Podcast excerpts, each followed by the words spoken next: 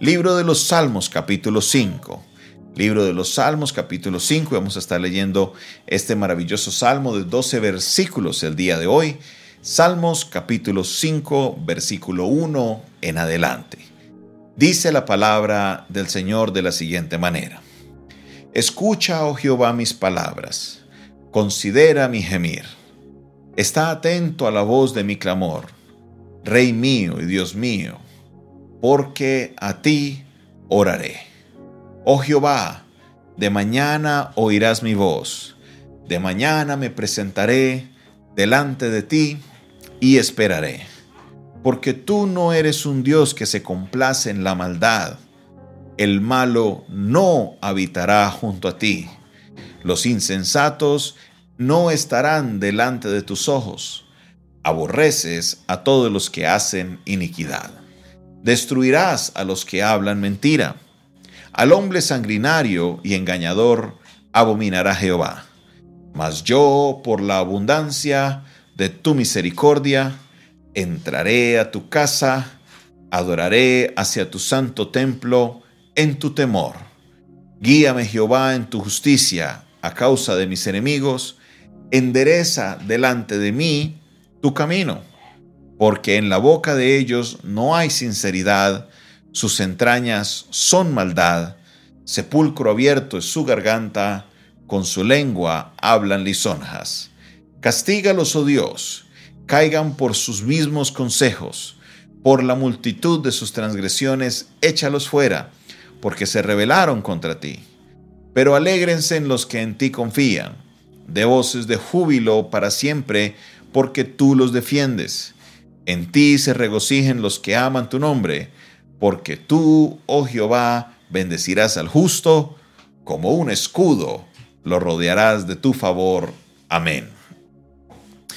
En el mismo libro de los Salmos, si usted está leyendo la versión Reina Valera 60, hay un título y unos subtítulos que nos dan unas eh, direcciones importantes. Lo primero es que aparece el título que dice Oración por protección divina, oración pidiendo plegaria, pidiendo protección. Es lo que aparece en las Biblias y lo que vemos, la naturaleza de este salmo es una oración. Es algo que David le está pidiendo a Dios y está enfocado en el punto de la protección. Dice el inicio también al músico principal sobre Neilot, salmo de David. Los comentaristas creen que es cuando se habla de sobre Neilot, no está hablando obviamente de una persona, sino que está hablando posiblemente de flautas e instrumentos de viento.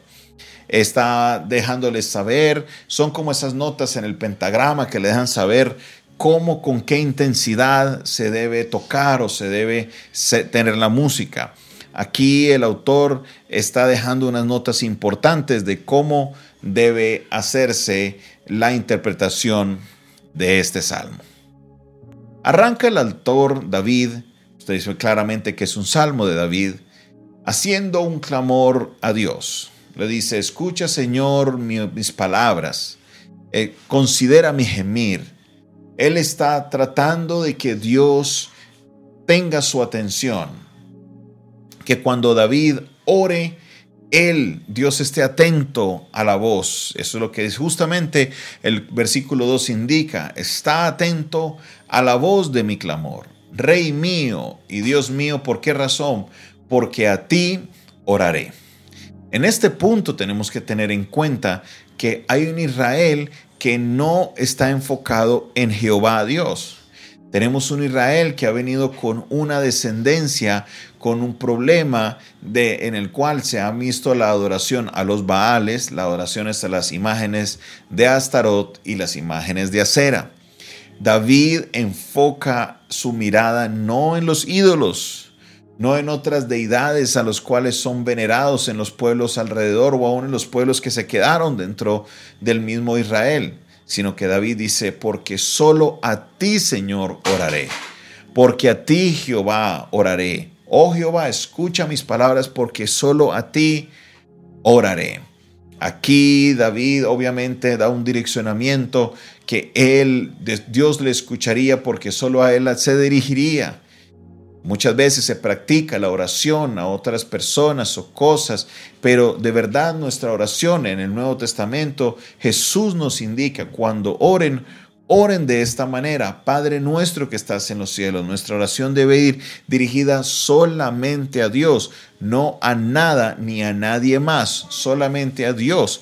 Tenemos que entender el modelo de oración que nos enseña Jesús y basado con ese modelo de oración nosotros debemos movernos y practicar ese modelo de oración.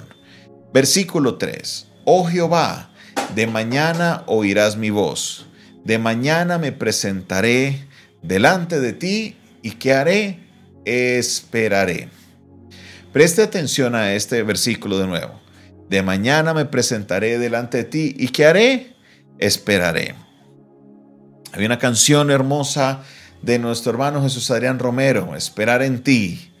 Y el centro de esta canción es lo difícil que nos es al ser humano esperar. Ay, qué difícil es esperar. No nos gusta esperar, no queremos esperar, queremos todas las cosas ya. Y a medida que avanza el tiempo, estamos en una sociedad de la inmediatez, queremos todo más rápido, queremos todo con mayor, con la menor cantidad de tiempo. Esperar, como lo dice David, nos es difícil. Pero David, un hombre conforme al corazón de Dios, un hombre que estaba detrás de hacer la voluntad de Dios, proclamaba que él esperaría. ¿Esperaría en qué o en quién? Definitivamente en el Señor. Él esperaría que Dios haga su obra. ¿Por qué razón? Versículo 4. Porque tú no eres un Dios que se complace de maldad.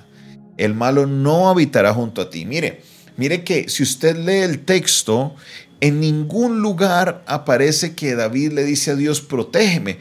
Pero la naturaleza del texto es una protección divina. ¿Por qué razón? Porque David clamaría al Señor y él esperaría qué sucedería.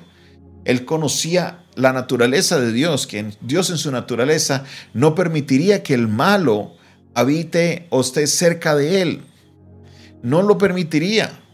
Al él saber eso, él descansaría y esperaría porque él sabría que Dios le guardaría porque David había permanecido en su camino correcto. Proclama él de que aborrece a todos los que hacen iniquidad, que él destruirá a todo el que hace mentira. No lo hace porque David se lo pide, lo hace porque esa es la naturaleza de Dios. A Dios son estas cosas que no le agradan. No confundamos esto. Les comentaba en, en, la versión de la mañana que estamos estudiando con respecto a la instrucción de Jesús sobre la oración hacia nuestros, los que nos aborrecen, que una hermana se me acercó y me dijo, pastor, explíqueme la oración que aparece, creo que era en Salmo 83, 89, no me acuerdo muy bien, eh, que donde el David pedía justicia sobre sus enemigos. David pedía que hicieran eh, mal a sus enemigos y ella y la hermana decía, no, usted no debe orar así. Le decía a la hermana de nuestra iglesia, usted no debe orar así, usted tiene que orar es este salmo para que esos enemigos suyos desaparezcan. Mire que todos por los que yo he orado han muerto. Ay, qué horror, qué horror es eso. ¿Por qué horror? Porque la Biblia nos dice, aquellos que te hacen mal, aquellos que te aborrecen, ora por ellos, pero ora bien, bendíceles, ámalos no ores deseándoles el mal, para nada. Eso no es lo que la Biblia nos indica. David aquí no le está deseando el mal a nadie, él simplemente está proclamando la naturaleza de Dios. Ese es quien es Dios. Dios no permite, Él no se complace en la maldad. El malo no habitará junto a Él. David no le está pidiendo esto a Dios, eso es algo que sucede en Dios por su naturaleza. Ahora, yo por la abundancia de tu misericordia Preste atención. Aquí David nos está autojustificando, le está diciendo, Señor, por tu misericordia, por la abundancia de tu misericordia, entraré a tu casa, entraré a tu habitación. No porque yo soy bueno, porque es que, oh, es que yo sí, yo sí te sigo, Dios. No, no, no, no. Dice, es por tu misericordia. Cuando David apela a la misericordia de Dios para poder entrar a la casa de Dios, es porque él sabe que no es un hombre perfecto Es porque Él sabe que en su vida hay errores, pero su actitud no es alejarse de la casa de Dios, sino clamar la misericordia de Dios y acercarse a Dios. ¿Por qué? Porque en la casa de Dios es donde Él encontrará refugio, porque en la casa de Dios es donde Él estará seguro, porque en la casa de Dios es donde Él encontrará la fortaleza, donde Él encontrará la seguridad de saber que eh, Dios está obrando en su vida. Por esa razón, mire lo que dice en el versículo 8, guíame Jehová en tu justicia a causa de mis enemigos. Leamos esta traducción, la traducción viviente en este versículo, a ver cómo nos dice en el versículo 8. Guíame por el camino recto, Señor, o mis enemigos me conquistarán. Óigalo de nuevo. Guíame, Señor, por el camino correcto, o mis enemigos me conquistarán. Ay, ay, ay, David sabía que el momento que él no fuera guiado por Dios, en el momento en que Dios no dirigiera su camino, sus enemigos le iban a conquistar. ¿Por qué? Porque sin Dios nosotros no somos nada. Sin Dios no, no, somos absolutamente nada. David lo entendía. Por esa razón Dios se agradaba de David porque sabía David que fue sacado de las, de las ovejas, que fue sacado de lo, más, de lo más sencillo, de lo más humilde. Y sabe que Dios lo colocó en un lugar de privilegio. Mire lo que le dice a Dios. Endereza delante de mí tu camino en la traducción viviente le dice, allana delante de mí tu camino. En otras palabras, como muéstrame cuál es tu camino y llévame por él. Llévame por él, endereza ese camino, corrígeme Señor en ese camino, ayúdame a permanecer en ese camino. Él no le pide a Dios de que le, de que le arregle el camino que David tiene, no. David no quiere andar en su propio camino, David quiere andar en el camino del Señor. Aquí es clave porque muchas veces tenemos una cosmovisión de parte de Dios que creemos que Dios es como un sirviente mío y lo que está Dios para hacer es para limpiarme el camino para que todo lo que yo haga me salga bien, para que todo lo que yo haga pueda salir bien, para que todos mis sueños me salgan bien. Y créame, Dios no es un sirviente mío. Dios no es una persona que está para ahí como para que haga lo que yo le pido. Dios no es mi asistente. Dios es Dios. Él está por encima de mí. Y si debo yo seguir a alguien, es a Él, no Él a mí.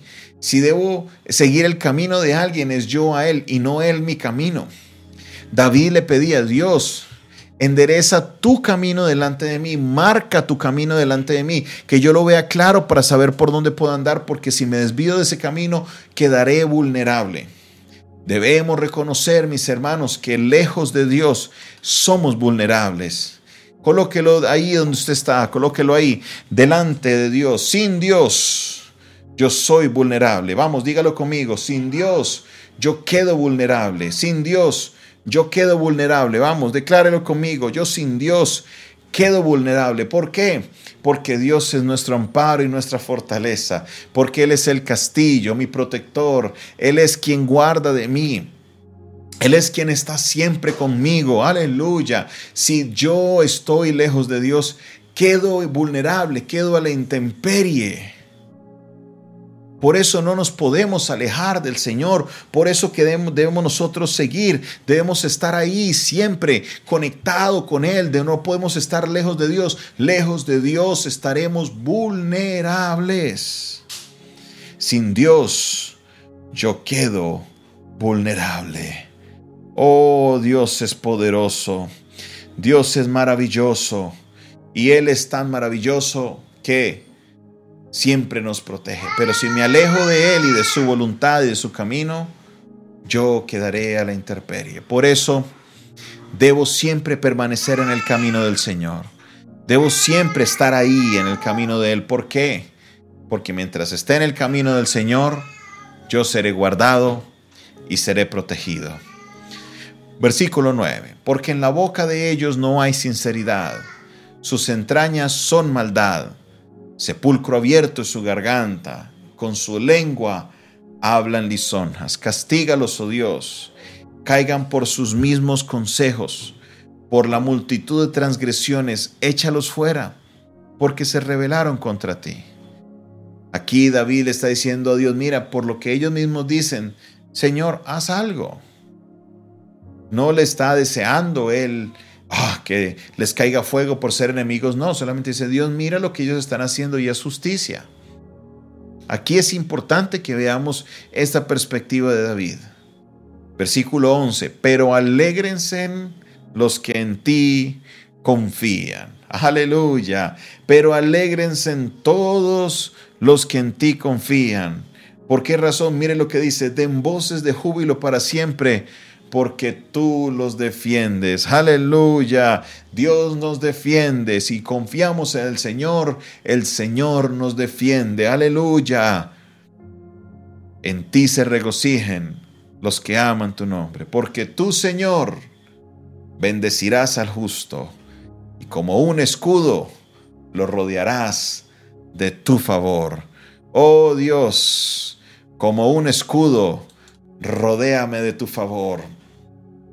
Dile al Señor en esta hora, como un escudo, Señor, rodéame de tu favor. Como un escudo, Señor, rodéame de tu favor. Vamos, levante su voz y dígalo, Señor, como un escudo, rodéame, oh Dios, de tu favor. Qué hermoso como David termina esta oración. David proclama que Dios es su protección, que Dios le guarda, aleluya Tú, mire la traducción viviente, como dice este verso, pues tú bendices a los justos, oh Señor, los rodeas con tu escudo de amor. Qué bendición que nosotros somos protegidos y rodeados por el escudo de Dios. Rodéanos, oh Dios, con tu escudo de favor. Aleluya, con el escudo de tu favor. Dios nos guarda, Dios nos protege. Hoy quiero que en este tiempo de oración de concluir este altar, reconozcamos la protección de nuestro Dios.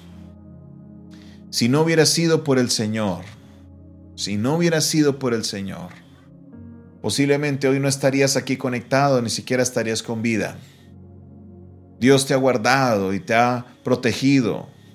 Mire, si usted va caminando y usted cruza una calle y de repente atrás suyo hubo un accidente, a lo mejor usted ni se dio cuenta, pero sabe que la mano de Dios te guardó y te protegió. Posiblemente estuviste en un lugar donde había gente enferma, pero Dios te guardó y te protegió de esa enfermedad. Y hoy estamos bien. ¿Por qué?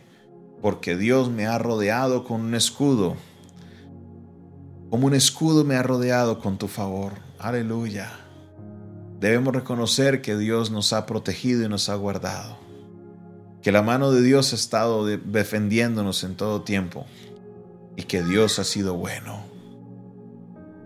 Dios, como un escudo, como con un escudo, nos, me rodearás de tu favor. Como un escudo me has rodeado, Señor, de tu favor, de tu amor, porque tú eres bueno. Hoy puedo proclamar que Dios me ha protegido. Dios me ha guardado. Y por eso yo estoy agradecido con Él. Entremos en disposición de agradecimiento, en disposición de alabanza. Y elevemos una oración de agradecimiento a Dios, porque Él me ha guardado. Y ese eso que Dios me ha mostrado hasta hoy de lo que Él ha hecho, también se mira hacia un futuro, porque si Él ha sido fiel y me ha guardado hasta hoy, quiero decirte que Él te seguirá rodeando. Él te seguirá guardando. Él te seguirá guardando, como con un escudo, te continuará rodeando de su favor. Hoy debes vivir una vida agradecida. Hoy debes vivir una vida contento, feliz. ¿Por qué? Porque Dios ha sido mi guardador. Mi socorro ha sido tú. Y a la sombra de tus alas yo me postraré. Mi alma está apegada a ti porque tu diestra me ha sostenido. La mano de Dios nos ha sostenido, nos ha guardado y nos ha protegido. Dios ha sido bueno. Oh, Dios ha sido bueno. Hoy proclamamos la grandeza de Dios. Gracias Padre Celestial. Gracias Dios por tu protección. Gracias Dios porque han sido tantas las situaciones que ni siquiera nos hemos dado cuenta de muchas de ellas y tú nos has guardado, tú has sido mi protección. Señor, de verdad que hoy te doy gracias porque tú has sido bueno. Te doy gracias, Señor, porque tú me has guardado, tú me has protegido. Proclamo, Señor, que tú eres un Dios bueno y es por tu misericordia, Señor, que tu protección ha estado en nosotros. Te pido, Señor, por aquellos que necesitan de esa protección divina, que puedan conocerte a ti, que puedan alabarte y adorarte como lo hizo David para poder experimentar esa protección que solamente tú le podrías brindar. Podemos ver en la vida de David que cualquiera que fue la situación, tú le guardaste, porque él confió en ti. Hoy nosotros ponemos nuestra confianza en ti, oh Dios, porque sabemos que tú nos guardarás, que tú nos protegerás. Bendito seas, oh Dios, en esta hora. Glorificado seas, oh Dios, en esta hora. En el nombre de Jesús. Amén, amén y amén. Esta fue una producción del Departamento de Comunicaciones del Centro de Fe y Esperanza, la Iglesia de los Altares. Un consejo oportuno en un momento de crisis. Si usted, esta palabra fue de bendición para ti, no olvides darle me gusta, el dedito para arriba, suscríbete a nuestro canal. Si quieres aprender un poco más de nuestro ministerio, no olvides escribirnos al 316 78 Dios les bendiga, Dios les guarde.